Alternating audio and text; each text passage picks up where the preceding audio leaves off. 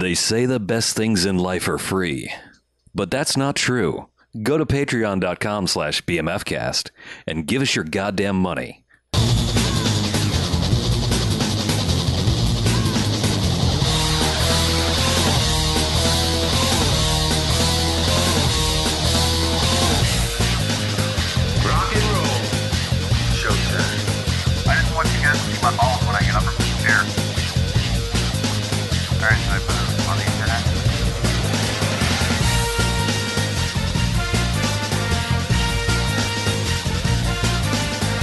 Welcome to the Bamfcast Variety Hour. Hey, Hey, it's the Breakfast variety hour. Yeah, it's episode 38. Man, Who would have dreamt? can you believe it's been Not 38 us when we started doing this. variety hours? Goddamn ridiculous that it's I am that curious. high. I, I'm I'm genuinely curious. Did Yeah. you number them zero zero one, or Yep. did you just do zero one? Zero, zero, one. So you planned for at least hundred of these. I, you never know. Yeah. You Anyway, never know. names. Yes, I'm Chuck. I'm Mackie. I'm BJ. There we go.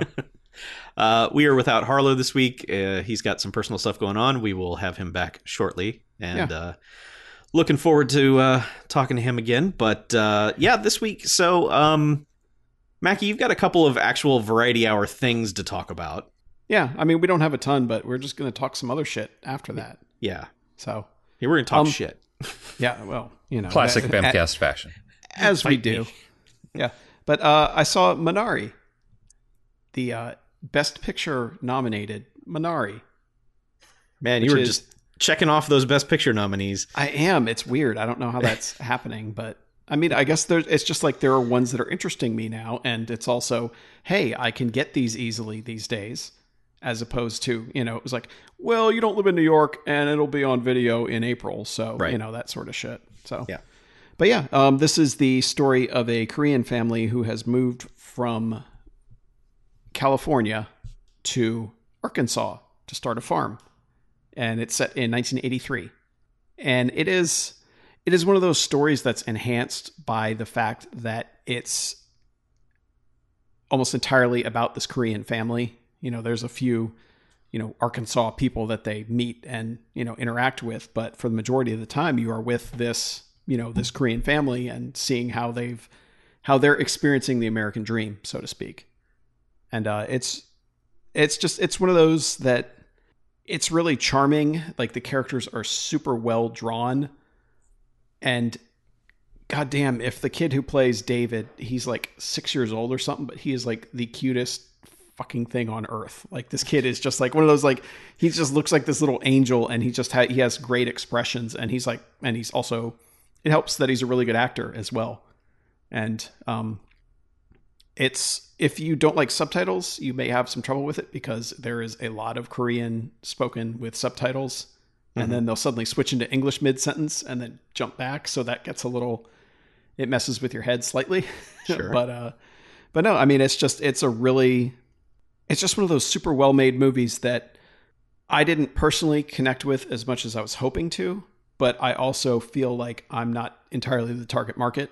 You know, it's like because I know a lot of uh, of people of Asian descent who are like, yeah, man, that movie fucking gets me, and they're like, yeah, and I recognize this about my grandmother, you know, just all that sort of stuff, and it's like awesome, you know, like I I appreciate that that's there for you guys, you know, it's just it kind of I didn't quite have that connection with it. I I will say I enjoyed that. I enjoyed it a lot more than Nomadland. I think uh, I think this is a much better made movie. Mhm. And I was just, you know, I, I guess in both those cases, I was left wanting a little bit more. And I feel like this one, I don't want to say cheats, but I don't know any other way to put it um, with kind of how it gets to where it's going at the very end, where it's a logical sequence of events, but then what happens after those events kind of doesn't ring as true as I was thinking it would. So, you know, I, I was a little mixed leaving it, but it was again, it was one of those movies where like the journey was worth taking. Mhm. Yeah, and I do appreciate that Steven Yeun has been like has emerged from not from just being Glenn on Walking Dead for so long, and that he's had all these varied parts, and he's always really good in all of them. Yes. and that you know he's he's used the clout that Walking Dead gave him to be able to make movies like this, you know, and that's it's I really I appreciate that because you know that was one of the few likable characters that existed on Walking Dead by the time he was gone from it. So Yeah. you know and and it's and that's also kind of like once he was gone that was the turning point of nobody giving a shit about the walking dead anymore which kind of says something so I You know. believe that was the last episode I watched. yeah i wouldn't doubt it I was I like, think- nope, don't want I- this. i think it was that way for a lot of people yeah. yeah but yeah i uh, i i'd recommend it for sure um i think we rented it on like apple tv or one of those you know because Okay, so it's so it's not on a streaming services, but it's available. Yeah, yeah. Because I mean, it just came out in like regular theaters, and it's like, nope, uh, only one shot in me, so not quite there yet. yeah, Okay.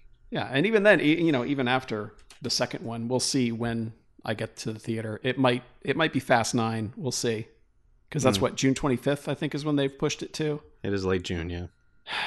That might be it. That might be the time, but we'll see. Mm-hmm. You know, because second shots in a couple weeks, and then I got a couple weeks after that. So, yeah, Yep. we'll see.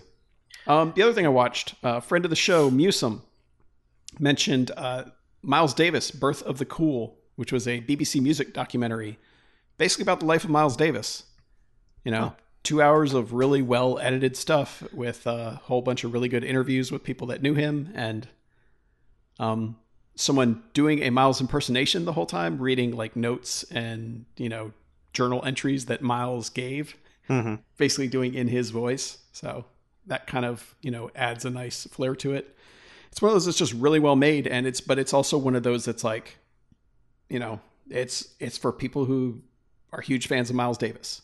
And it's kind of like aside from being like, all right, listen to some of this awesome shit that he made, and like this is like this is this is how much of a genius he was. I don't know if it's gonna really give you anything else, you know. And if you're already a mega fan, you probably knew most of this stuff. And I do appreciate that they didn't really shy away from how shitty a person he was at various points in his life. Because I mean, they interview uh, basically all everyone, every woman he was involved with at some point uh, is interviewed Oh wow. about it. Yeah. So, Huh. yeah, it, it doesn't paint a great picture of him, but it also, you know, you realize just how much of a genius the guy is, and that, you know, geniuses, like true geniuses like that, whose brains just function in a different way, can't always relate to normal people in the same way. You know, there, there's like, there kind of runs like this narcissistic streak that comes with being a genius as well, where it's just like, you know, acknowledge my geniusness sort of thing. But, you know, it's just, it's incredible to think that uh, here's this guy, and it's just like his wife says, let's go watch some flamenco dancers when they're in Spain. And so they go, and he's immediately like, oh, oh, I get it now. And fucking make sketches of Spain, which is like one, an all time album, you know, just like, just being like, all right, I watched this. That looks cool. Why don't I do my version of it? And then it's like, okay, you've did like, and damn, bangs it out. like, Huh. you know, just, just like kind of blue is, you know, my favorite album of all time. Like just a, honestly, like an unquestionable classic masterpiece. And it was basically like two, three sessions and he got the, you know, he got a band together and he, he basically found the best people he could and then told them, you know what? Just play what feels right. Like that's why you're here. You're that good. I know you can do whatever you want to do. So just go ahead and do it. And, you know, then they put together this thing that lasted for, you know, till today. It's still, you know, this this top shelf album. And it's kind of they they speak about Bitches Brew in the same way, which I don't have the same feelings about because I think Bitches Brew kind of um I don't get it still. I've tried a whole bunch of times and for so Oh, much of it because you're not just- a genius.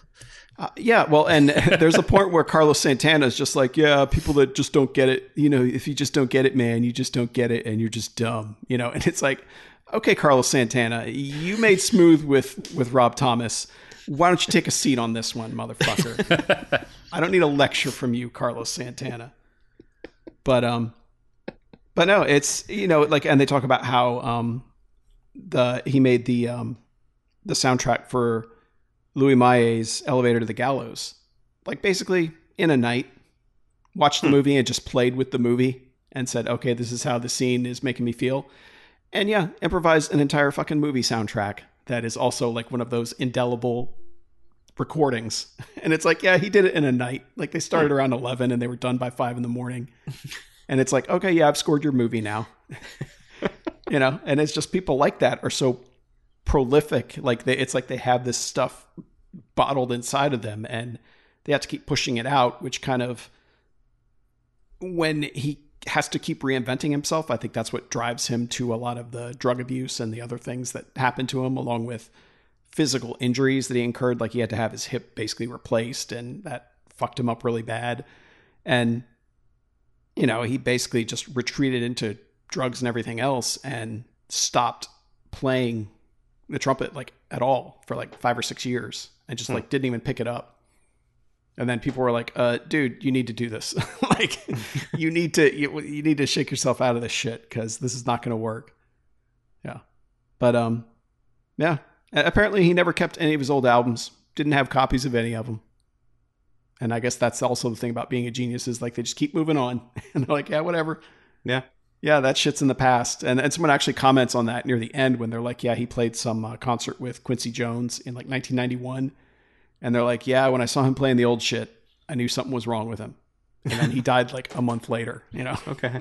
It's like I knew I knew Miles was sick, but but yeah, it's just it's one of those things where like you just you don't grasp the scope of how cool a motherfucker this guy was until you have all these people talking about how cool he was and all the women, two every one of them's just like, yeah, I met Miles. He's like, yeah, you, and they're like, and she's like, and that was it. And then Miles and I together were together for five years. I'm like, man, that must be the life. Hmm. You know, like like uh, I want to say it was Mike Nichols was talking about how uh, Robert Redford Yeah. wanted to be in The Graduate, and he's like, yeah, but we need a character who like you know he has to go out and he strikes out, and he's like, and Robert Redford he didn't understand what I was talking about because he genuinely didn't understand what he was talking about. Yeah. And there are some people like that. I mean, you know, like Miles is just, he's just such a striking figure visually anyway. And, you know, to have that force of personality is, you know, mixed with just how genius an artist he was and how good he was at getting people together to make the music with him and, you know, and understanding who worked and who didn't and all that sort of stuff too was, you know, really cool. Where is this documentary available? Oh, it's on like Netflix. I, that's where I watched it, but I think it's everywhere, honestly. Okay. Yeah, it's it's one of those that's just kind of shown up on all the streaming stuff. But yeah, that just that kind of sent me down a uh, listening to Miles Davis path. Because you know, like I said, I tried to get into Bitches Brew again, and it just doesn't work for me because it just sounds like noise. Mm-hmm. And I was a little disappointed in the documentary too because they didn't have anything about In a Silent Way, which I think is a really, really solid album, even if it's just two tracks. but that's kind of the period he was in. It's like, all right, I'm going to make two 20 minute songs, and that's your album. and they're both really fucking good, you know? So, hmm. yeah, but I've just, I've been listening to that a lot, listen to things that, uh, listen to stuff that isn't, you know, no lyrics. Lyrics aren't doing it for me right now. Okay. So I need some Miles. I need some John Coltrane.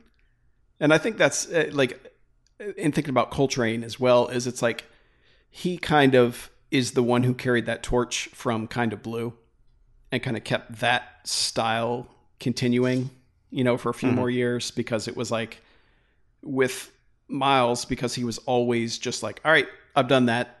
Now I need to do this. I need to do something else, you know, and it's so it's kind of like you're like, man, I really wish he had kind of stuck with that and done that, you know, like given me like two or three more albums like that in that style. But he just kind of didn't, you know, he, he's like, I got to move on. So, yeah, but it's it's always interesting to follow the progression of an artist like that and just see where the hell they're going and you know Mhm. and see how they were how how different artists inspire each other you know and john coltrane like uh A Love Supreme is one of those that's like, man, if you're not in the mood for that, you're gonna hate it. But when I'm in the mood for that, I'm just like, Jesus Christ, this is so good. like it's just one of those that's like almost overwhelming in how much I can like, you know, when I listen to it, it's like suddenly, if I'm trying to do work, it's like I'll suddenly realize, oh shit, I've just been staring at my monitor for like five minutes, not doing anything, just listening to this music, and it's like uh, I should probably not do this at work, but I only have two things to to really tack on to that discussion. One of them is when I die, please do not go interview all of my ex girlfriends. Um, what if they say you're a true genius? uh, they won't, but if one happen, if you do it anyway, and one happens to, stop right there because that's Okay. the best you're gonna get. Um, base the entire really. documentary around that. Same. hmm Uh, two, Kind of Blue is one of the few albums that I will put on specifically to sit there and do nothing but listen to it. hmm It's most of the time music is a while I'm doing something else thing for me, but I'll just sit there and listen to Kind of Blue. Just I can turn off all the lights or turn off the TV and just sit there silently, phone in my pocket, not doing anything, and Yeah, it becomes Just- almost a meditative thing. yeah, just let that Yeah. album wash over me.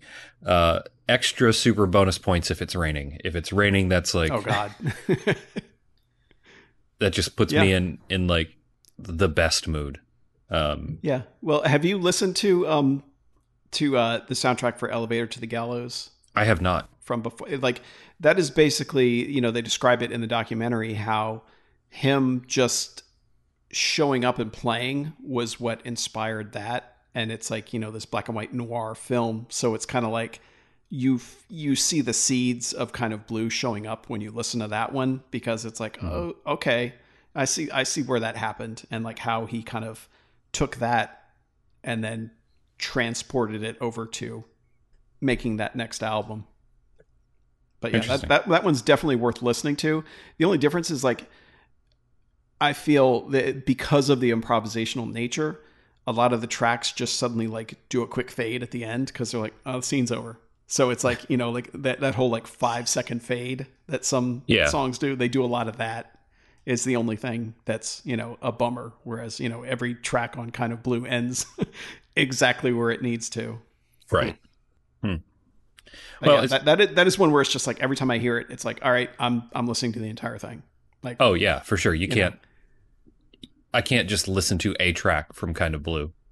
Yeah. That's that's it's not happening. mhm. Those are my favorite albums, though. Like, I, I, I like playlists. I think playlists are great.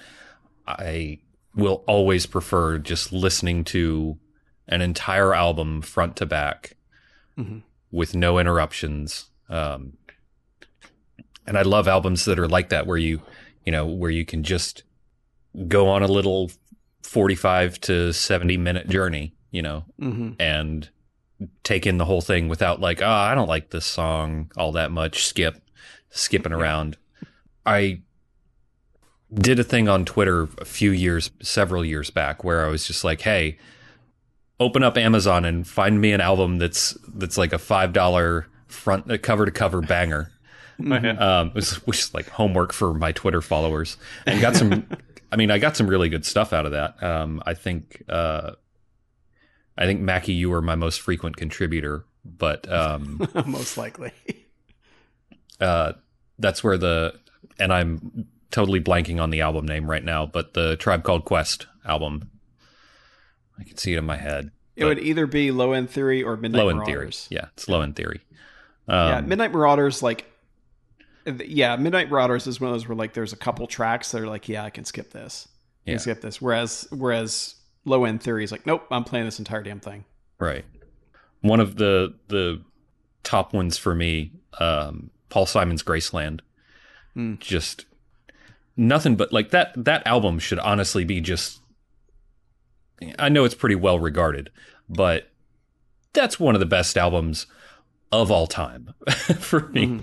Um, and I, learning more and more about what went on with that album and like how it came to be, and it's basically like a super produced album that doesn't really sound like it until you're on your 30 or 40th listen through.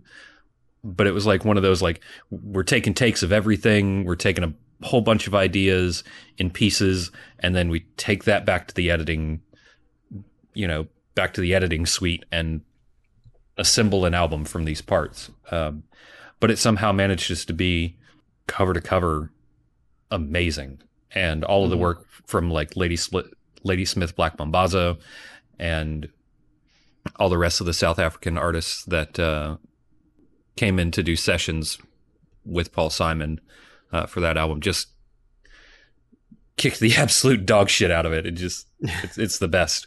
Um, I will take any opportunity I can to talk about that album, but I'm going to stop myself right there so we don't end up with the uh, BJ rambles about Paul Simon's Graceland for 20 minutes hour instead of the Bamfcast Variety Hour. I, I think that's a good podcast. yeah, if you want, uh, just thinking about Graceland and kind of like the whole like world music instrumental influenced stuff, uh, give a listen to Peter Gabriel's "Us." I want to say it came out in like '91 or '92 because that has a very notebook. sim. Yeah, that has a very similar vibe, and that's one of those where like every song is really, really good, and he's also one of those lyricists that use metaphor really well, and it's one of those that it strikes me as a very religious album, but it's not like in the case of like Christian rock, which is like I am as obvious as possible, Jesus, you know that sort of shit. like it actually uses, you know, it, it uses metaphor, and you can see the religious allegory that he that he brings forth in so many tracks in there, but in a way that's actually not insulting to the audience because I think that's my Yeah. problem with like with like Christian rock is it's basically I I can't, I can't tell you if any of it's good honestly because all of it is basically like listen we've dumbed this down so you know this is about Jesus all right? And you know and I don't care how good your instrumentation is if those are the lyrics you're going to put on top of it I'm never going to fucking listen to it. You can sucker me in with with terrible lyrics. Like i am i am the world's worst lyric listener. Mm-hmm. So like so if a Christian rock like if, if the music's a banger like if the beats Oh, just yeah. fucking kicking it you'll be like all right yeah absolutely all of like, sudden, like- words, words, blah, blah, blah. like the third or fourth time you cranking it up, you're like, hey, wait a minute. Hey, yeah that's why that's why Somebody snuck Jesus in my song. that's why i liked pod back in the day um Yeah. Oh, i yeah. had i had no idea what the music was about for the first you know uh, 30 probably 30 times i heard a pod song and then a friend of mine that i worked with uh we were church buddies because that's who i was back then he's like hey yo do you like pod and i was like cesar you wouldn't like pod and he's like no they're a great band i love them i love their lyrics and i was like ah shit Did you give him the side eye? You're like, Yeah. I know what Yeah. you're doing. I figured out that yeah, they, somebody had snuck some Christian Christian music at me. Um, and I also liked a couple ska bands, you know, a couple Christian ska bands. Never heard a single lyric from any of them. It was all just like, you know, horns and upstrum guitars. Yep. Um, that just some dude playing the ska riff. yeah, exactly. Yeah.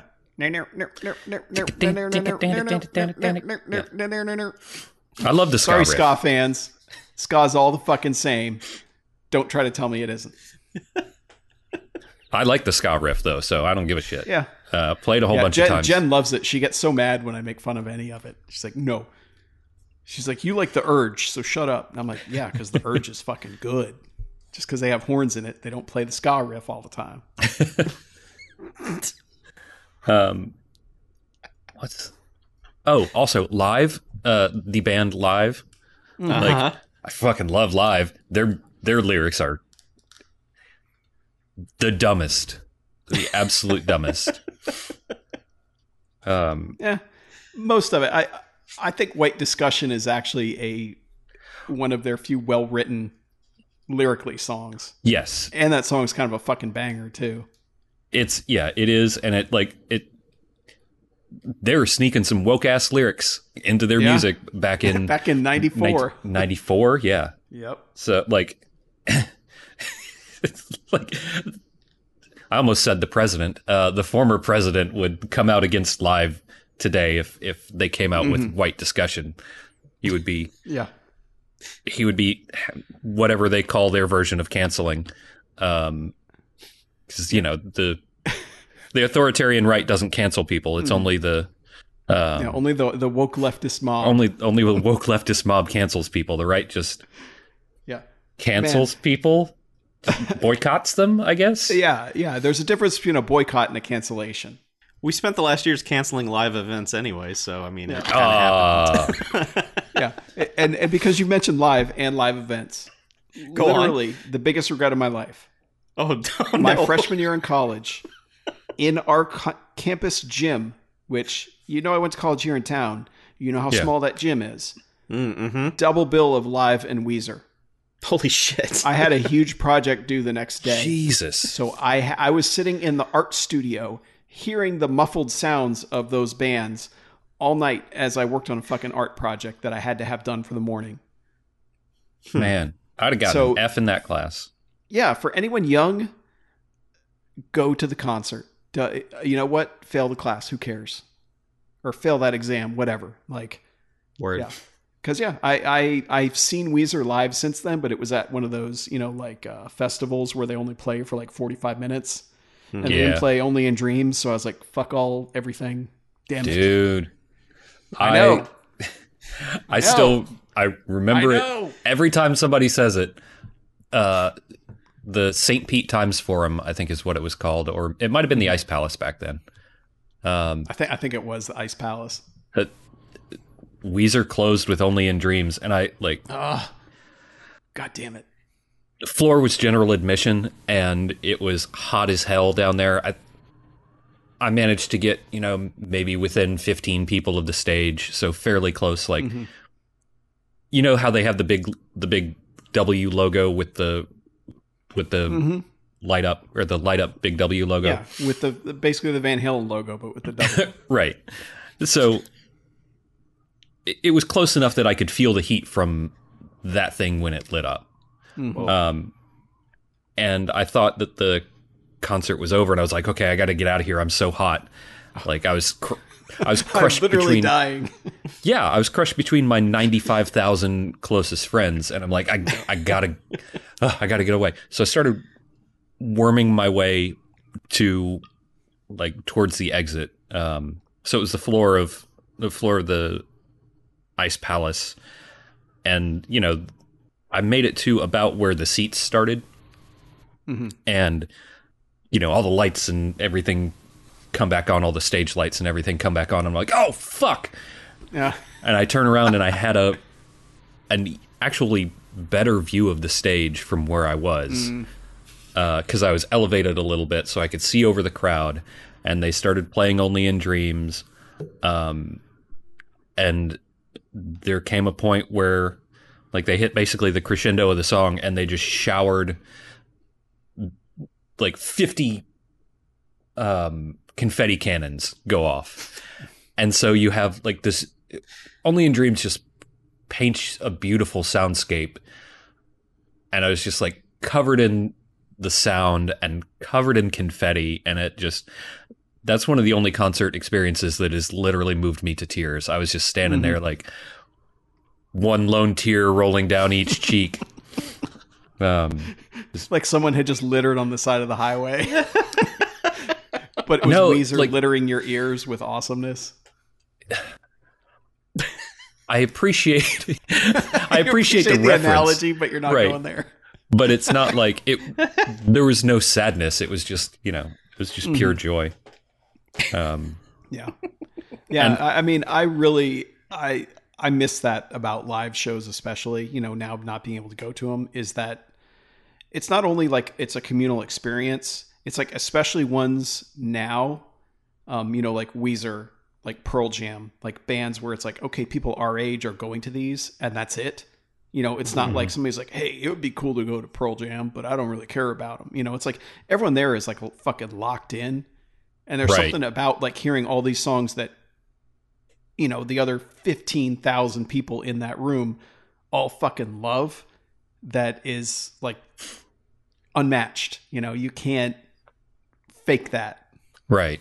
It's it's yeah, it's weird. We're in that zone of like this is the music that we grew up in er, er, or, or grew up with, and the casual music fans aren't really going to see these shows. So mm-hmm. it's mostly the I don't want to say hardcore fans, but mostly the mostly fans, actual fans of the yeah, of the bands instead of fans of music in general.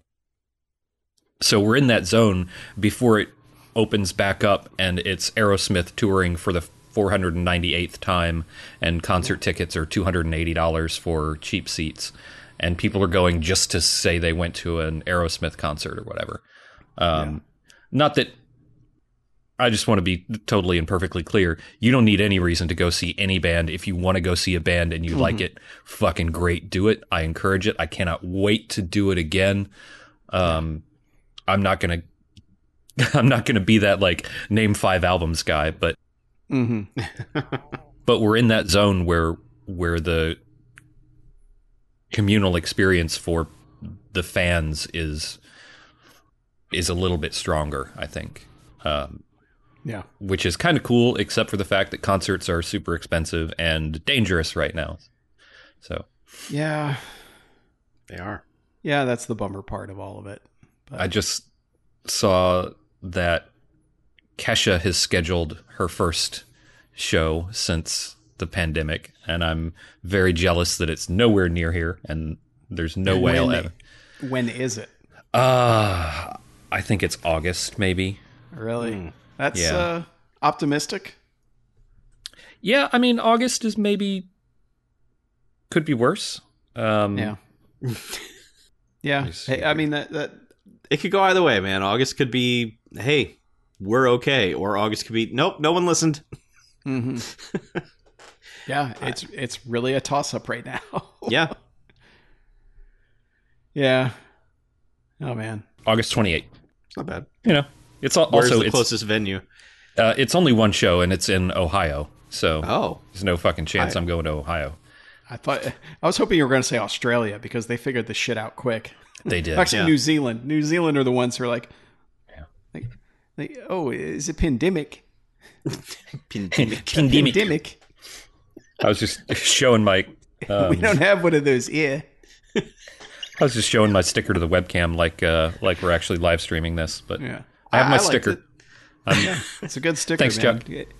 Yeah. So yeah, you're official, right? You got you got both doses now. You just got to wait another week or two, and Both doses. fully. uh, this Sunday, actually, I will be fully bonded, as uh, our friend Breaky Wakey in the in the Discord said. Yeah. Yeah, I'm excited. It. I had uh, zero fun with the side effects from the second dose.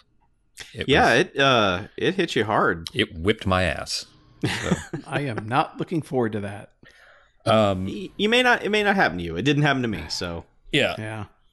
I so of the five people that went the same day that I did that I know, two of us had pretty similar symptoms for our second shot, and three of us I'm sorry, two of us had had similar symptoms where like mine was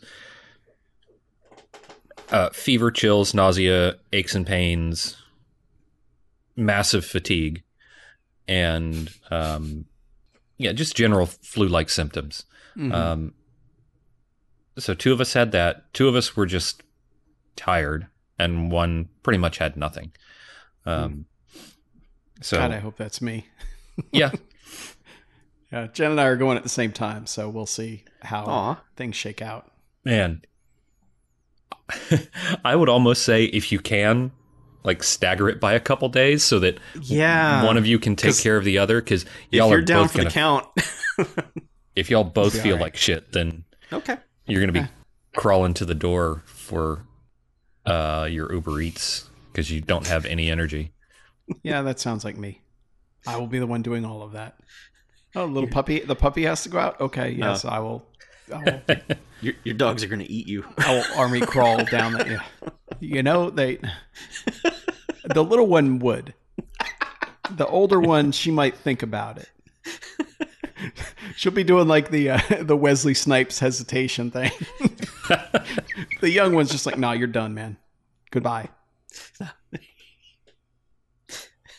No, the, the- as soon as the old one sees the younger one doing it, that's all it's, it's like, oh, all right, this is what we're doing now. Okay, cool. Yeah. this is what the kids do these days. All right, Mhm. I'm gonna eat my owner. Yeah. But yeah, Hopefully, Jen will wake up long enough to shoo them off of my my corpse, but we'll see. Fingers crossed. just uh, if, just if we have any fingers left, if they're not eaten. Right. Right. Yes. just then uh, you're doomed. make sure to hydrate and make sure to eat because you will not feel like eating if if it kicks your ass um, Yeah. but you need to eat anyway because your body is burning through a bunch of calories Oh, so it's a weight loss plan. uh, no no Sure. you, you won't lose any weight you'll just feel like shit Ah.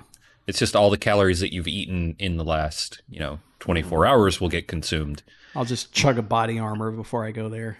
yeah maybe not i don't know what a body armor is but It's basically just Gatorade, but with like coconut water. oh okay And they're not. They're they're actually pretty good. try a muscle milk yeah. No, I don't need protein. You will, because your body's gonna, you know, heat up and be burning them proteins to death. Mm. Yeah. Mix like uh, muscle milk and Pedialyte. It's Man, not a have you bad ever Tried idea. to drink Pedialyte? Yes. It's not when I'm vile. sober. Um, yeah, it's yeah. disgusting. Yeah.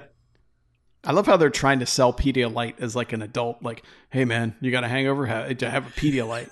like, like they- have commercials for this now, where it's like Pedialyte, not just for babies anymore. Drink it, an adult. like, like, I wonder if their sales like dropped or something, and they're just like, we need a new market for Pedialyte. So it's like a power thirst. Yeah, there's like a dude like he's like chugging it, and the daughter comes in, and's like, "Hey, that's mine." And he's like, "I'll buy you a pony.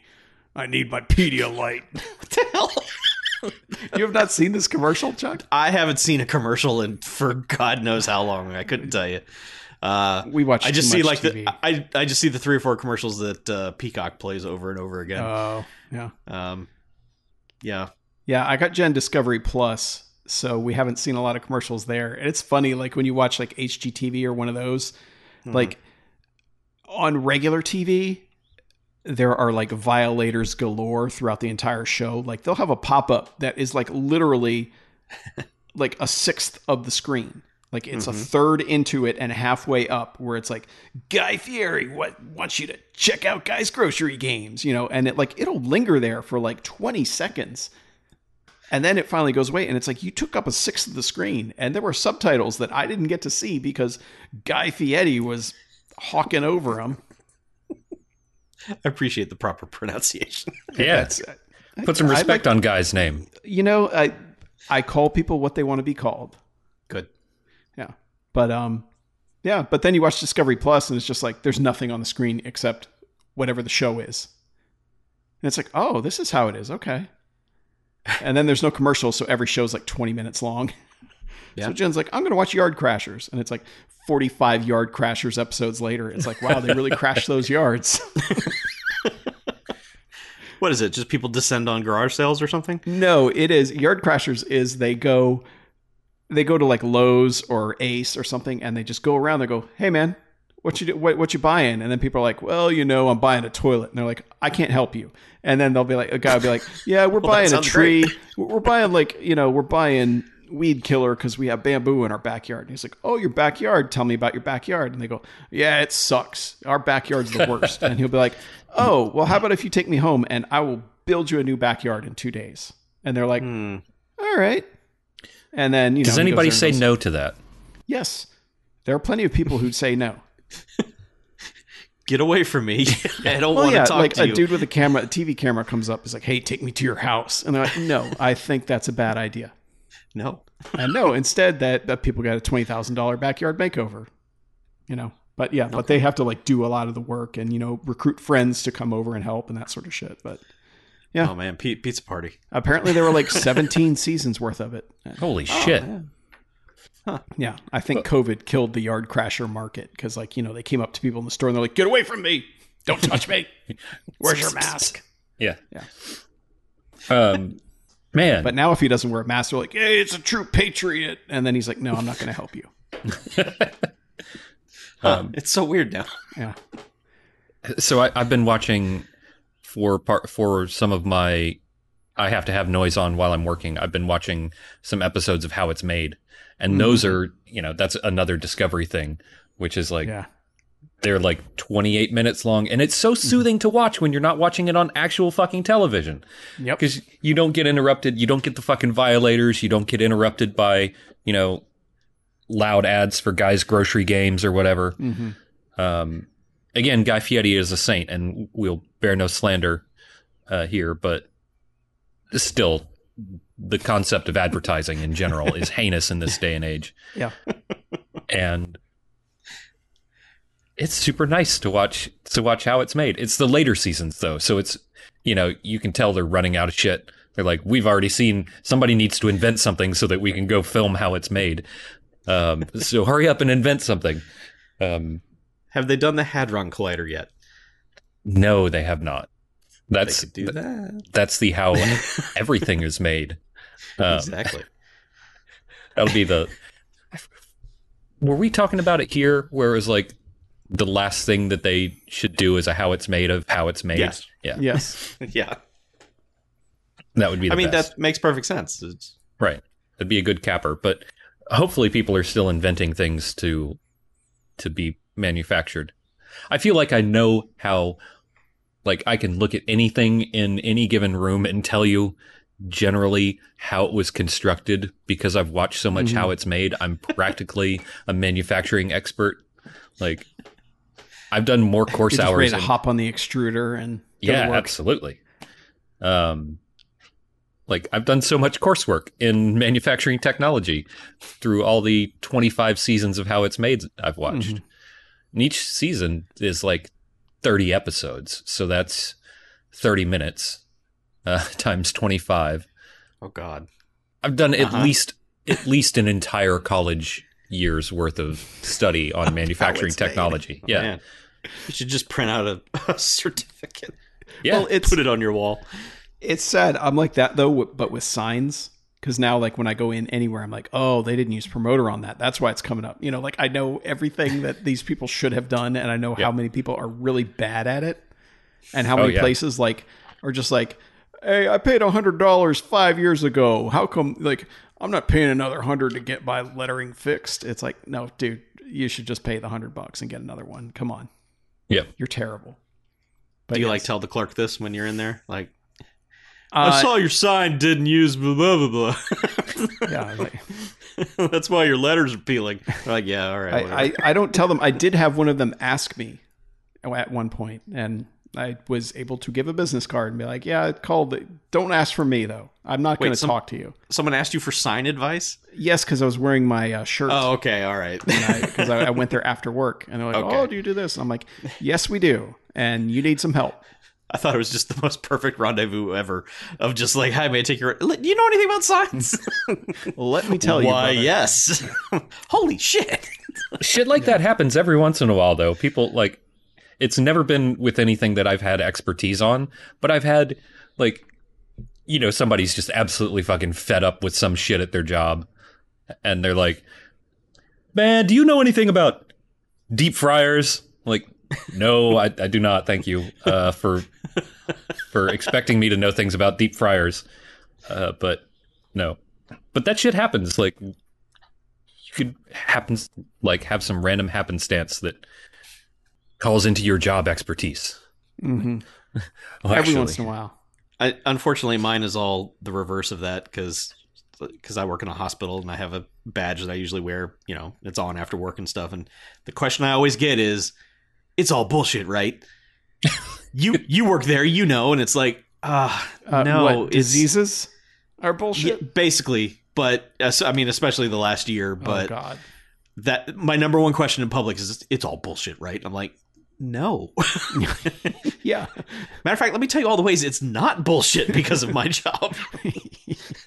Listen to this shit. Like, Yeah. like what the fuck? Like, like oh, this guy knows. He's gonna cl- he's gonna be my secret source when I get on Twitter and be like, hey, this guy works in the hospital. He told me the truth. You could be Q. Like I could you- be. Yeah, because you could have just been like, "All right, man, let me give you the scoop. You're not supposed to know this." But literally, the hospital is empty. There are All no no, no patients. None. July 4th, Nobody's everything will be ever known. Yeah. oh, I see. You're just moving the Oh, goalposts man. again. Yeah. Man, Chuck, you had I did, yeah. you have so many opportunities to use that power for for good as well. You'd be like, "Yo, yeah, it's crazy. I know it's all bullshit, but if you don't wear your mask in public, then the bird drones will see will be able to use facial recognition on you and That's right. and steal your 'Cause there aren't identity. actual birds. right. Birds aren't hashtag birds aren't real. Um, look it up. Look it up. Yeah, look it up. Yeah. That's all the argument I, I've read I- about I the need. science. Yeah.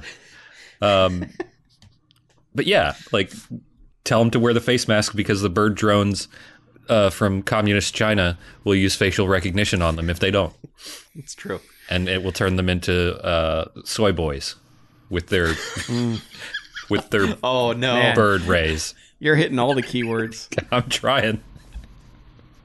I guess I just don't understand why the craziest people on the planet who would be terrified of facial recognition and my rights and blah blah blah aren't just like hooray a mask fuck you the government I your webcams are not going to pick me out of a lineup.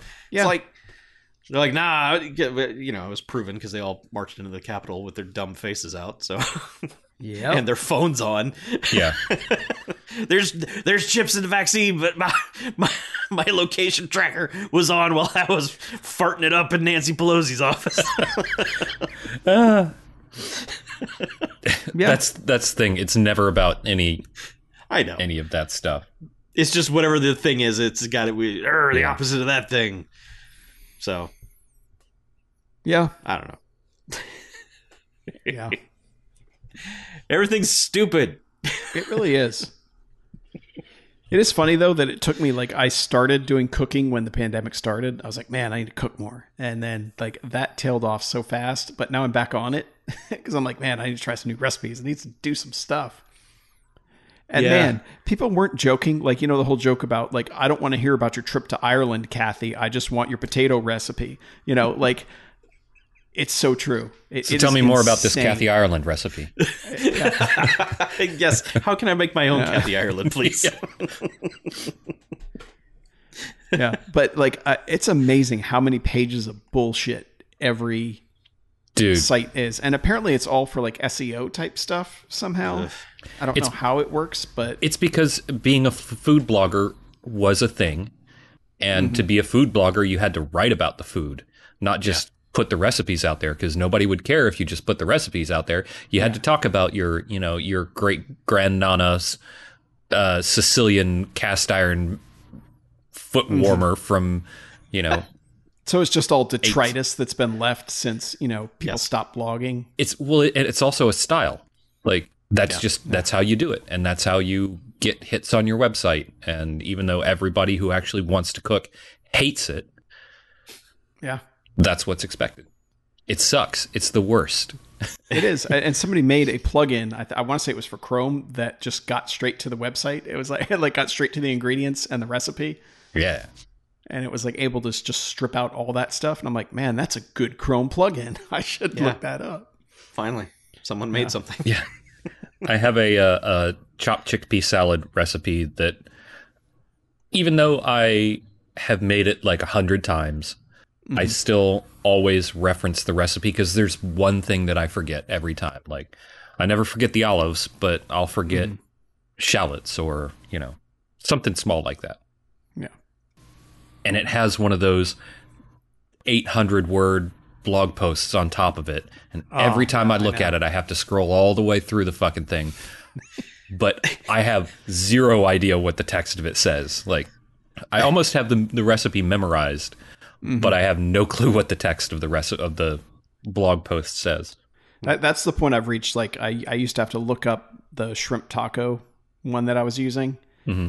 but I finally like memorized how what my what my amounts of cumin were and chili powder and all that stuff. And it's like, okay, Yeah. now I can do this from memory, and now I can start experimenting and still know that it's good. Yeah. Doesn't that But- feel good when you know a recipe like Oh yeah, to the ex- Yeah. to the exact proportions in your head and you're just like, yeah, tablespoon, Yeah. quarter teaspoon, da, da, da, mm-hmm. da, da, da. Yeah, this yeah. is I don't units. even I don't even measure it out anymore. But it's mm-hmm. like one of those things too. It's like it only uses a, a tablespoon of olive oil, and I'm always like, that's not enough. And then it's like every one of those damn shrimp is coated, and there's still some left at the end. I'm like, how, how is that enough? it it never works out in my mind, but I don't know. Yeah. The the dressing for that chickpea salad is like it ends up being like a quarter cup of liquid because you use like a little bit of lemon juice and um, lemon juice and some vinegar and uh, some olive oil, salt, pepper, garlic. Mhm. Um, but the amount of chopped vegetables that you end up with is, um, well, you have the same Joseph Joseph bowls that I have. You still have your Yeah. stainless steel set, right? It's yeah. almost it's almost full, and that it uses only like a quarter cup of of dressing, and I am totally flabbergasted every time that it coats the entire fucking salad. Yeah. Well, we've uh we get we've started buying a slaw for the uh for our ta- our shrimp tacos. It's like a Fiesta lime stuff that they make, and the Yeah. little packet inside is super small, and it's just like, yeah, this is like not enough, and then it's like, nope, this is plenty. Yep. And- yeah, and I actually I I can't remember is it who is it that hates coleslaw and who loves coleslaw? I love I hate coleslaw. coleslaw. Coleslaw and can BJ go to loves it? Yes, Okay, I I love. I, hate bad coleslaw though. Most coleslaw is bad coleslaw. I will give you that. mm-hmm It is pa- paper mache in a cup. it's gross. there are some good coleslaws, so I owe I I, owe believe you. coleslaw an apology. My Uh, man. sl- a slawpology, if you will.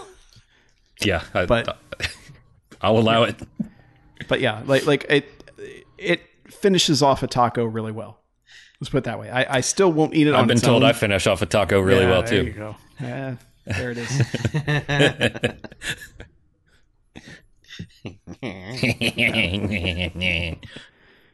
Yeah. Yeah, I but all right, do you seek out new recipes a lot, or do you just kind of like stick with kind of your standards and? man, not really. Not especially not lately. Um cuz I'm still not going to the fucking grocery store cuz fuck all those weirdos. Um I went so I was going camping a couple weeks ago and I didn't have everything I needed food wise. Um, we were kind of all piling, you know, like contributing communally to this, you know, to our big Saturday night meal. And I didn't have everything I was going to bring, so I had to go to the grocery store. Didn't have time to uh, to Instacart it or whatever. And I went into the grocery store nearest me, and it was it was about maybe half masked. So I was like, Mm-hmm. I was real uncomfortable for the 10 minutes I was in there. Yeah. Uh, so I I have to prepare to to do something out of the ordinary that I don't have pantry ingredients for. So I haven't been going very far outside of my wheelhouse lately. Once things get back to a little bit to normal, then I'll probably start doing stuff a little bit differently. But as for now, I kind of have been sticking with my with my standards. Um, yeah. and really not experimenting much. Like I perfected before the before pandemic, I perfected one of my favorite recipes, which is uh, cacio e pepe. I perfected. I mean, it's not the world's best cacio e pepe, pepe, but I got it to where I want it, to where I can make it consistently without um, without trouble. So I was like, I've got a major accomplishment down there, and then during the pandemic, the only thing that I really wanted to get good at was um, my cast iron grilled cheeses. and Mm-hmm. I like accomplishing tech technique on things. Um, so like getting the getting that grilled cheese and uh, then eventually a cast iron burger, getting those down. I was like, I I got two things. That's I'm good. I'm good for now. Yeah, I made those chorizo uh, lean beef burgers. You Oh, and I, yeah. and I still have some frozen, and I still think I need to do something with that recipe because it's not quite where I want it to be. You know, Mhm. It- like I, there's something not like it should be better than it is. You know, when you when you put it all together and you're like, man, this is gonna kick some ass, and I'm like, it's good, but I feel like I'm I, there's something I need to be doing to these to make them, you know, to make them over the top, and I can never figure out quite what it is. Like What if do I if I should have used a fattier beef just to you know really just fatten that shit up or what. Chorizo is so oily, though. You wouldn't Yeah, think you that's need been it. the issue. Is like like the spatula is just like orange afterwards. Oh, yeah. like yeah. Shit, what are you top? What are your burger toppings? Uh, I was using Munster cheese, um, dill pickle slices, or dill pickle chips, I should say, and then just like a, a ketchup and a Dijon mustard on it, which is my normal burger topping. Okay, all right. So the chorizo, Got to think about this, huh? yeah. Well, because the chorizo, like you're you're you're veering into Mexican, right? Yeah. So you might need some uh, Oaxaca cheese, Mm-hmm. the the white cheese.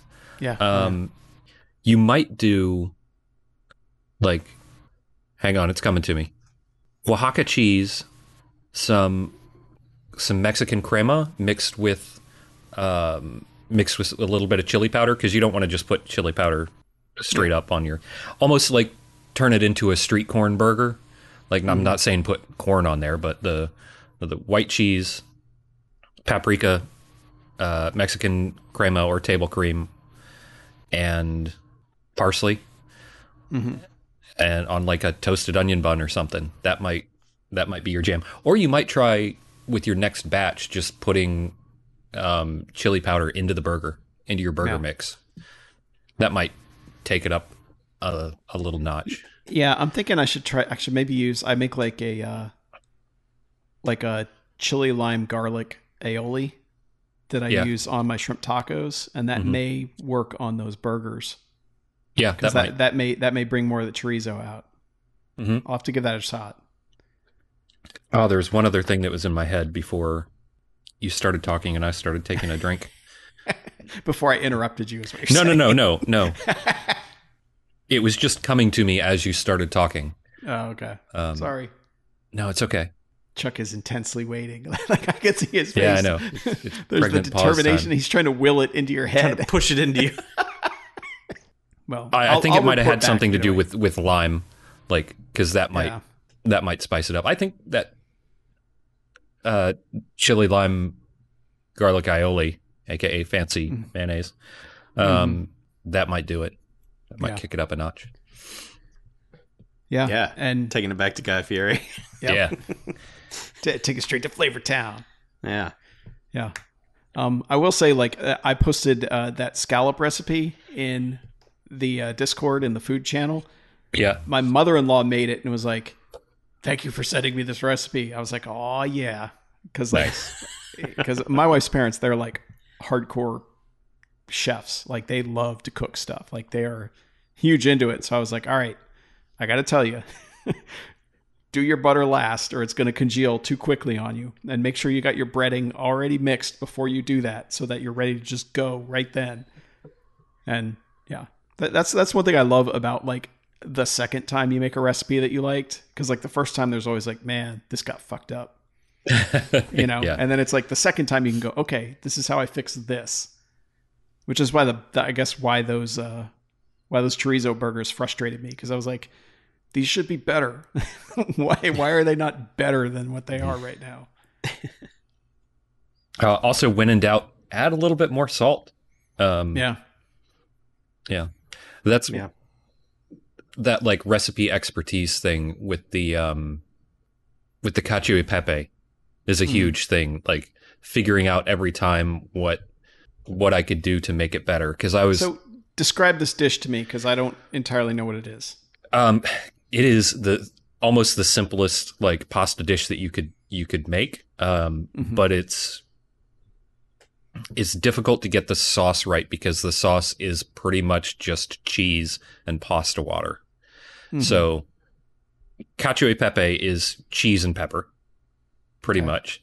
Um, and what you do is you use the pasta water as an emulsifier with the melting cheese to turn that into a sauce.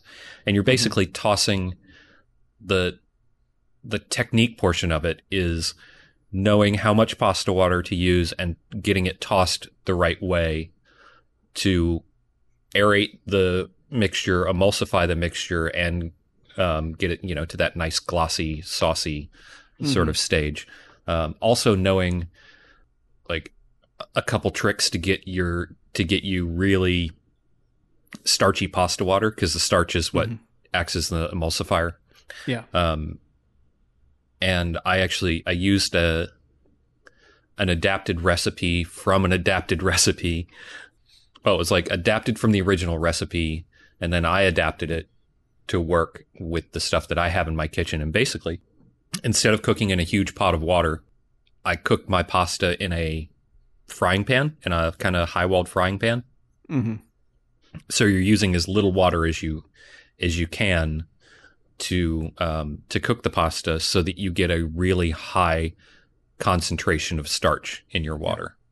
Um, so really, you boil the pasta, boil the pasta in the um, in the pan, and then throw the cheese in there, hmm and then toss it. That's the simple way to describe it Okay. um, but uh, and then add your pepper. But it's you know, it's a little bit more difficult to like.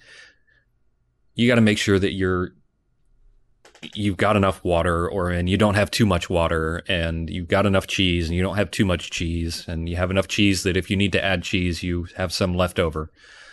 And then so it just sounds like it's going to end up looking almost like an Alfredo when Yes. it's done. Yes, it looks it looks more like a um, pasta al burro or whatever they call it. Um, I can't roll my R's, so there's pretend there's a, a, a rolled R in there, but like the what Alfredo was developed from uh, Okay. is the pasta al burro. Um, So it looks a little bit more like that, but with with pepper. So it it's kind of a whitish sauce, Yeah. but really it's it's not supposed to be that heavy of a sauce. Just um, just a good coating of it on the pasta with a with a bunch of pepper. It's a very simple dish. Like um, it just takes a lot of effort to get it right, and getting it right more and more and more times the more I made it was a was a really good feeling. Like the first time I had a plate of pasta that I felt like I could show off was just Mhm. a huge deal. Um, Yeah. Also, pro tip: just use start with whole black peppercorns. Uh, get yourself a mortar and pestle, all you folks out there. I don't. You don't have to get a big one. You can get a big one. They're awesome to have. Um, but toast your peppercorns first, just like just long enough in the pan to get them hot and get your kitchen mm-hmm. fragrant with pepper, and then pour them into the mortar and pestle and crush them up from there. Just really opens up the flavor, and that goes for like any dish where pepper is a featured ingredient. Toast your peppercorns and crush them by hand in the mortar and pestle. Chef's kiss. I like it. Yeah, I gotta say that's like another thing I didn't think I was mi- I would miss as much as I have during the whole pandemic. But like just cooking for people, like having people over and just making them something really fucking good. Yeah. Like I miss that a lot. You Yeah. know, like like Walt and his wife were over one night and we made like chicken wings, and his wife was just like, "These might be the best wings I've ever had," and I was like, "Hell yeah, they were." You get that sense of pride and accomplishment. It's oh good. yeah, yeah. Um, even just like I, I really loved um, cooking my, for my girlfriend when that was a thing. Um, I'm sorry, just I love the way you phrased that. Yeah. um, Yeah, when that was in existence, I Yeah. guess. I was trying to think of the funniest way I could say it. Um, that didn't also sound super sad, Yeah. but, um, but no, I just really enjoyed that because like, you know, you just stay out of the kitchen. I got this, and hmm I'll be over here doing my thing, and you, you know, Yeah. See, the Play with your phone or danger of whatever. That, the danger of being too good at it is like honestly, I think I cook like 95% of the time now. yeah, And Jen is actually like a really good cook.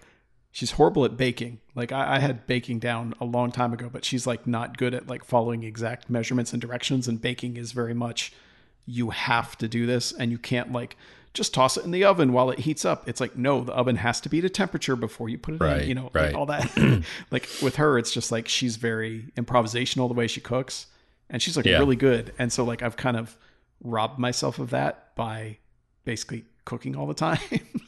Yeah. so sometimes you can like you know it can backfire on you too much. Yeah.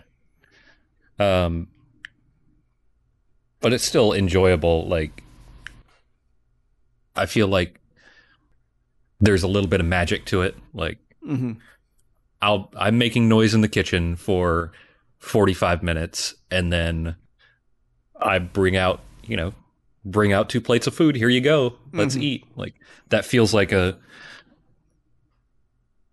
I don't get to see my own self doing it from, you know, from from the outside, but it feels sort of like um feels a little bit like a magic trick. Like hmm my my view of how it looks. Um and i'm probably like giving myself way too much credit here but like the way i imagine it looks from somebody else's perspective is like me Yeah. making noise and noise and smells in the kitchen and then poof here's food. It feels it feels cool to be that like to be able to do that just present a meal like congratulations you did nothing to you did nothing to earn this except for be yourself and here it is Yeah, I, I'm I'm already looking forward to moving because we will have a bigger kitchen no matter where we move to. it's like I know, we, and I can get like an actual mixer and that sort of shit that like is the stuff I want to get because Yeah. now it's like you know and get a new set of pots and pans because ours is just wrecked. you know, we've cooked so much in them that Yeah. you know like I can I can tell the Teflon's coming out of the bottom of some of them and it's like that's probably not healthy, but I don't care because I don't want to buy new pans right now. yeah you might want to throw those away at some point soon but Yeah, I know. But yeah, So, I don't even have a cast iron. I, I need a cast iron because dude get yourself you don't even have to get a good one you don't have to like there are a bunch of cast iron queens out there who are like Oh, well, the lodge stuff made after 1937 is so much worse than the lodge stuff made before 1918. um, or whatever. And there, there's all these like, like Griswold is a is one of those like super expensive if you buy it on the secondhand market from somebody who quote unquote knows what they have. Like, don't bother with that. Just buy yourself a fucking lodge pan from from Walmart or whatever, um, or from your local kitchen supply store if you have one. Um, shop local if you sur can. le table. No, no, don't buy stuff from Sur La Table. Nobody makes enough money for that. Um, This is true. or Williams Sonoma, Mhm. unless you have a gift card.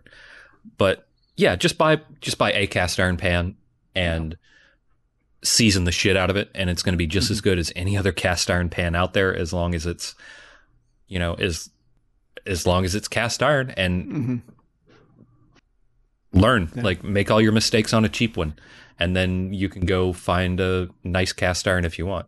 Hmm Yeah, that just makes me think. Like talking about the cast irons and how it had to be a specific one. It reminds me of a show I used to love called Going Deep with David Rees, where he would like decide to go really intense on one tiny thing, like the best way to tie your shoelaces.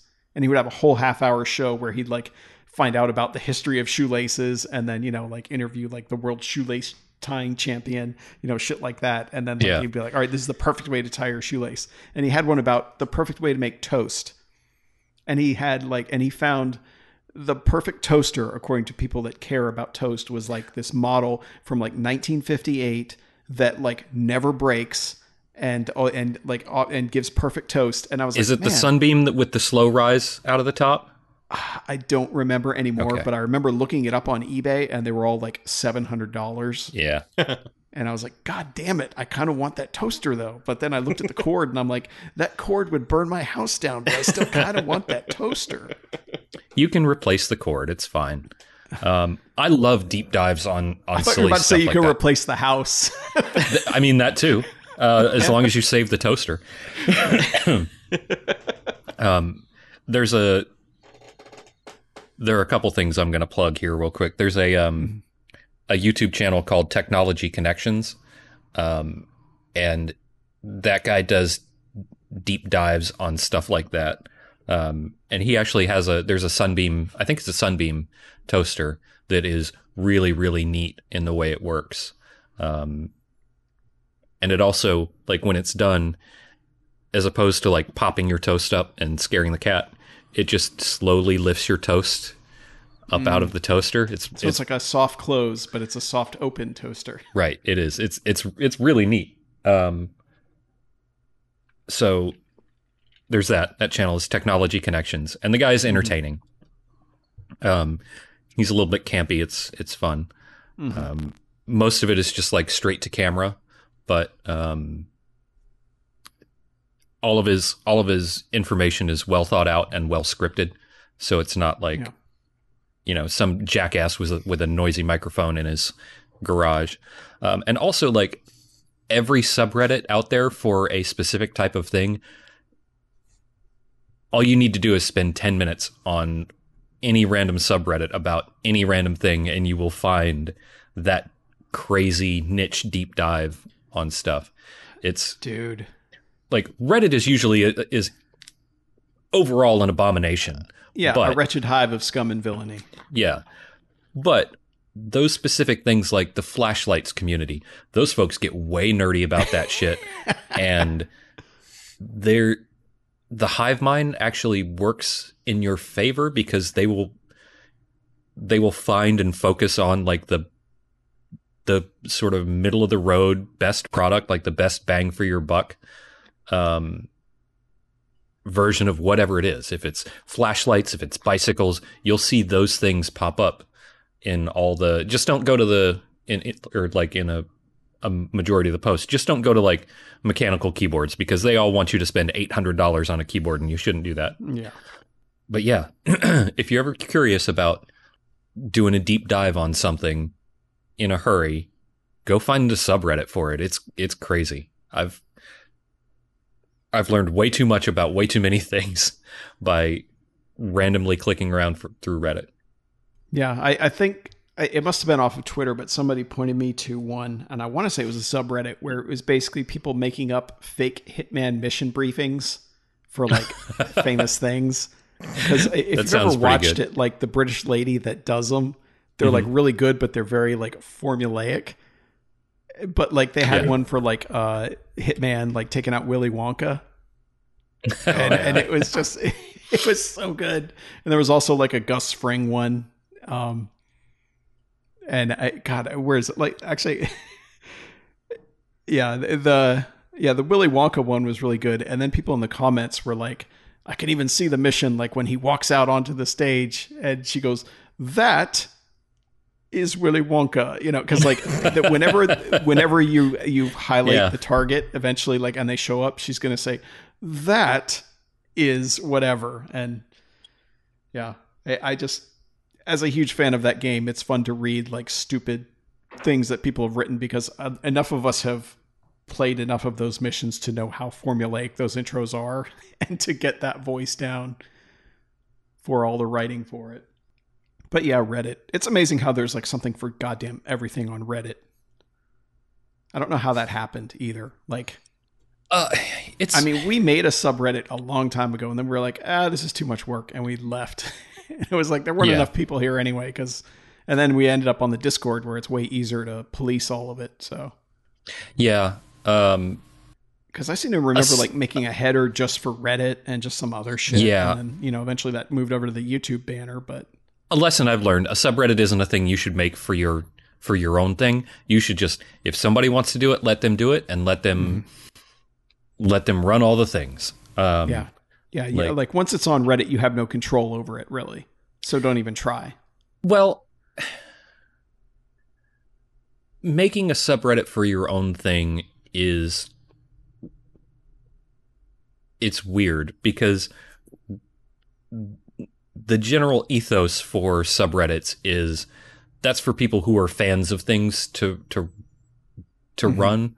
Like usually the person or you know show or whatever game that something is about you might make an appearance there every once in a while but you're mm-hmm. you're not running the show. So yeah don't make a don't make your own subreddit for your own thing unless it's a unless it's an edge case um, Yeah. and i don't know what all those edge cases are but Mm-hmm. um, basically people just like decide to make a subreddit about something, and then some people will bandwagon on.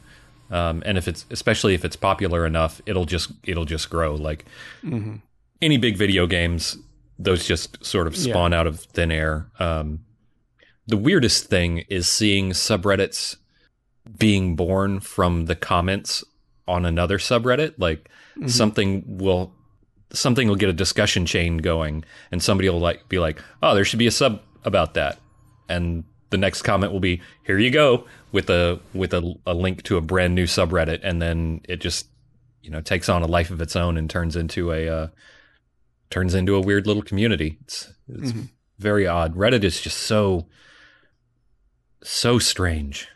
Yeah, I love it, I, I but it is we so dismissed it a lot way back when, where we used to have so many jokes about like Reddit, and we're just like, Yeah. no, all those neckbeards need to just go away. And now we're like, man, actually, Reddit's pretty cool. There's a lot of cool stuff there. I didn't realize it. Yeah. I mean, there's still a shitload of neckbeards on Reddit, but also Oh yeah, Reddit is trying to make money and be an actual company these days. Uh, so they've cracked down on a lot of things. Not enough, but they're getting there. it seems Um, odd that like since GamerGate, Reddit has gotten better. Yeah. Where it's like it feels like GamerGate wrecked all other social media, but like Reddit is actually probably a better place than it was pre GamerGate. That's because of the monetization. Yeah. Like trying to monetize, so trying to make money from Reddit has been happening since around that time, or like trying to make it a a, a, a, a company, like a viable company. yeah. um, and like they've got a board of directors and everything, so they've had to clean it up because otherwise, you know, they're they're trying to court big advertisers like AT and T advertises on Reddit, and you definitely don't want certain things on your website. You don't if- want a bunch of hate speech floating around. Exactly. So, Yeah. um, I mean, in general, you don't, but right. some sites it's- it was not taken care of. Right. Espe- but yeah, especially if you're trying to court, you know, huge advertisers. Um, Yeah. so that's one instance of, and I know some Redditors will say like that Reddit has been ruined by that, but this is an instance of advertising actually being good for a platform. Um, Yeah. Weird. Reddit still has a fair, a pretty much, mostly laissez-faire view towards what goes on on their site, with the exception of like some hate speech, not all, but some hate speech, and toning down the overall misogyny of the, the of the site in general, Yeah. which is good. There are ladies on Reddit. It's ladies on Reddit still get harassed uh, way more than they should, but not as much. Progress. Yeah, Way to go. Yeah, I, I just I I like our little Discord. It seems to have become a. It seems like it's a somewhat normal place where even if if someone posts some dumb shit, it doesn't take us to call them out on it. Generally speaking, yeah. you know. And And the and the really bad shit I only seem to get in like direct messages, and then that person like deletes their account or whatever. It's like, all right, cool, whatever, man. See ya. Thanks for stopping by, I guess. That, that, those are the ones I'll never figure out. Where it's just like a drive by. Hey, fuck you. And it's like, oh well, hey, fuck you. Oh man, I haven't gotten any. really? I, I don't know why they messages. picked me. Then I, I I don't get it I don't know. because it's happened like two or three times. Like one guy like just sent a whole bunch of like anti-mask memes at me, and I'm like, okay, Really? cool yeah and then the, and then like and i looked and i'm like well they're not on our you know our uh our discord server they're not on our server they're not on any of the servers that i'm usually on did they just get booted off the thing i you know i don't even know Weird. yeah but i just block them and move on it's like it's Yeah. not even worth the response Yeah. sometimes i just write okay but i just didn't even feel like doing Yeah. that Yeah, we've got a, a good community over on the over on the Discord. I like it. Um, we have a weird. I'm not going to say Australian problem, um, but but we have more australians than we realized yeah, we have and they're on a different schedule exactly. We have like five active Australians, and so they all talk to each other in the middle of the night um, from their little upside downy computers. Um, and it's just strange because it seemed like like we had the bad opinion haver was uh, was Australian. Mhm. Um, Oh yeah, that's right. but it seemed like we had like maybe one Australian, and then all of a sudden two or three more popped up Mhm. within like a couple months of each other. So we had this we've weird got normal ones now. Yeah. You know, like Well, I wouldn't say any of the any don't even- Australian is normal, well, but yeah. it's true. it's because all the blood's in their head because they're Yeah. upside down. Uh, okay. Yes. Yeah, I don't even remember like why the bad opinion haver eventually left. Like I, I I just don't recall what it was. It was probably something I said to them, to be totally honest, but I don't recall anymore. But Oh, I think we Yeah. might have deleted some stuff. eh, it was probably some something like that. And there Typical was, like- message, message board drama type thing. Yeah. Yeah. There's like some sort of free speech thing. Um, Eh, like it's our server. it is our server, and we will tie you kangaroo down, boy. Um, lad, I guess We've got the Um, money and we're not giving it back. right? Right. Um, I mean, it is it is a dictatorship there, but we we kind of try to operate as hands off as as possible until somebody makes us, you know, duck in and tap the sign. Hmm and um and also like uh if you're if you're a listener out there and there is something happening in the discord that you are uncomfortable with or um or whatever if you ever have a problem please don't hesitate to reach out to one of us via direct message Mackie's probably already had his fair share of people yelling at him but um i I am get the most. I don't know why. I don't. I, I don't know why I get the trolls, but whatever. But I'm, you know, I've always got my notifications on. So uh, if if you want to reach out to me, please feel free. Uh, let us know if you if you ever don't feel safe or comfortable, or if somebody's not like if somebody's acting a fool or being you know being disrespectful or whatever. Please let me know. Um, Mhm. I don't feel like we've had a problem with it, but um, if you see something that we don't address that you feel needs to be addressed, please feel free to reach out to me. Mhm. I don't want, you know, I I I definitely want that community to be for for all of us and be inclusive and respectful and fun. And I think it is. But shit, man, I'm a I'm a cis white dude. Unfortunately, because of my upbringing as as as aware as I try to be, I I might miss some things. So please feel free to uh to reach out and let me know. It was all that listening to POD and your impressionable youth that Right. fucked fucked up your perception. Yep. There it is. But yeah, uh, if they want to get on the Discord server, where should they email us to Oh, get they an invite? email us uh, bmf at bmfcast.com that is our email address or if you just want to send us random shit that's that's fine too uh, send us an email we'd like hearing from you guys we really do um, and we could read your email on the air or we could not if you prefer us not to whatever you want It's happened. yeah um, Yeah, people usually say that in the subject line. They're like, "Don't read this on air," but yeah I'm like, okay, cool. or they say it usually as somewhere as d- we read. or they say it somewhere down at the bottom and we're 90% of the way through reading it Yes, as, I, Um, as I'm finishing it up on the live stream. right yeah. But uh, but yeah, so email us if you would like to. Um, we'd love to hear from you. If you want to, uh, if you're driving a truck through Nebraska or riding a train, um, and don't have time to write an email or can't take your hands off of the train brake dead man's switch, uh, give us a call on the Garfield phone, 9105 Jocks BMF or 910-556-9263. Uh, leave us a little message uh, with Garfield and uh, and we could play that on the air too, or not, as is your wish, whichever. Yeah. It's up to you.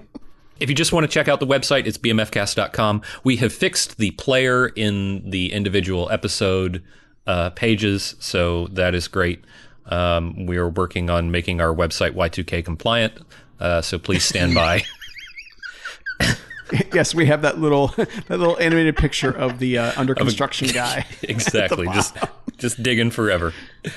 if you keep scrolling down, you'll get to the web counter. See how many visitors Right. we've had. Try take a trip around the the bad movie web ring. Yes. Yes. Please sign our guest book and That's what I should do. Like And I'm, log into I'm- our trade wars. Yes. Yes, trade wars. Trade wars might happen. I'm. I might figure out how to run that thing on a Do it. on a uh, server somewhere because Hmm. I'm not. I'm not letting you guys telnet into my home server. I don't trust any of you, any of you people. That's probably a good Ah, idea. come on. Maybe I can. Maybe I can. There's probably a Raspberry Pi trade wars thing that I can hide behind a couple layers of Sure. fancy obfuscation of some sort. I don't Do know. it. I'll read Fine, up do on it that. so that we can play trade wars together. Yes. Yay. My character, Mr. Fister, will return. Gross. but yeah. Um, also, check out our Patreon, uh, patreon.com slash bmfcast. Uh, there's a whole bunch of cool ass bonus content there. It Price of entry is $1 and you get a bunch of shit. A couple dollars more, you get a whole bunch of other shit. So, um, yeah. More money, more shit. exactly. It's the circle of life. Yes. Yes. Well, let's get out of here, shall we? Let's. Okay. I'm Chuck. I'm Mackie. I'm BJ. And this is Variety Hour Away.